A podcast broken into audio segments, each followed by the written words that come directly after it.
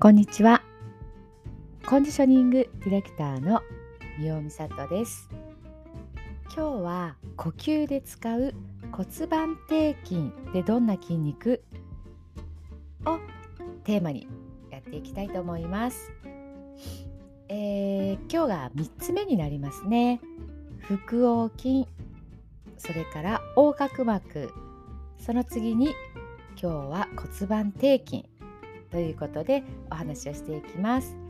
えー骨盤底筋肉の筋と書いて骨盤底筋と読みます。イメージがねしやすいですよね。えー骨盤底筋は1枚の筋肉だけではなくて何層かの小さな筋肉で構成されています。なので骨盤底といったり骨盤底筋、えー底筋群骨盤底筋群とも呼びます。骨盤底筋群と呼ぶことの方が多いかなと思います、えーまたノートの方にねイラストいくつか挙げているんですけれども、えー骨盤底筋群はどこについているか。骨盤の底の部分にハンモックのような形をしてついています。でこの骨盤底筋は家で例えると床になります。屋根。柱床壁の床の部分になります。で役割なんですけどもまず3つ。骨盤の安定のために働きます。2つ目。子宮や腸などの臓器を支えています。3つ目。呼吸をすることで骨盤底筋と横隔膜が連動して動きます。呼吸にも関わっている筋肉です。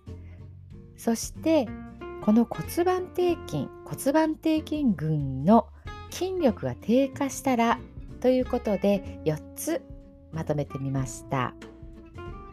1つ目、えー排泄に支障が起きやすくなります。2つ目腹圧性尿失禁を発症しやくなります、えー尿漏れです。3つ目。内臓が下がり股関節の動きが悪くなります。4つ目。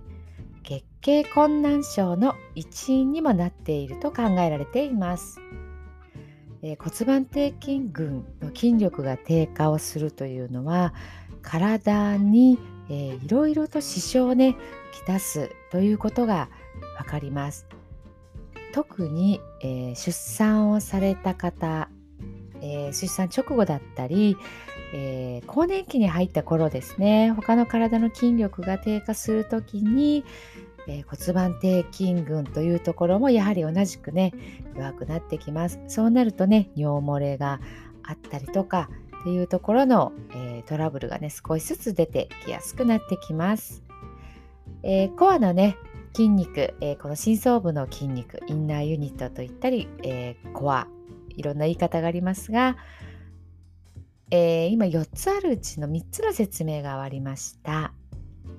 腹横筋、ねえー、と腹帯、まあ、天然のコルセットのような筋肉ですよね。そして横隔膜、えーパラシュート落下傘のようなね形をした筋肉そして今日の、えー骨盤底筋骨盤底筋群あと一つは多裂筋というのがあります。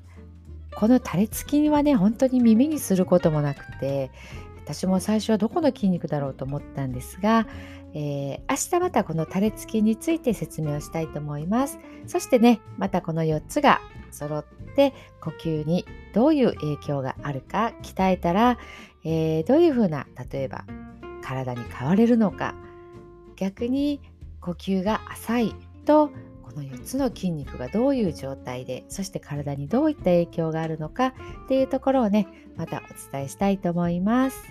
はい。ではお聞きいただきありがとうございました。最後に息をふーと吐いて体をゆるゆるゆらゆら揺らします。口角をキュッと上げて素敵な笑顔でお過ごしください体と心と魂とゆるっと緩めて整えるコンディショニングディレクターの三尾美里でした。それではまた明日。ありがとうございました。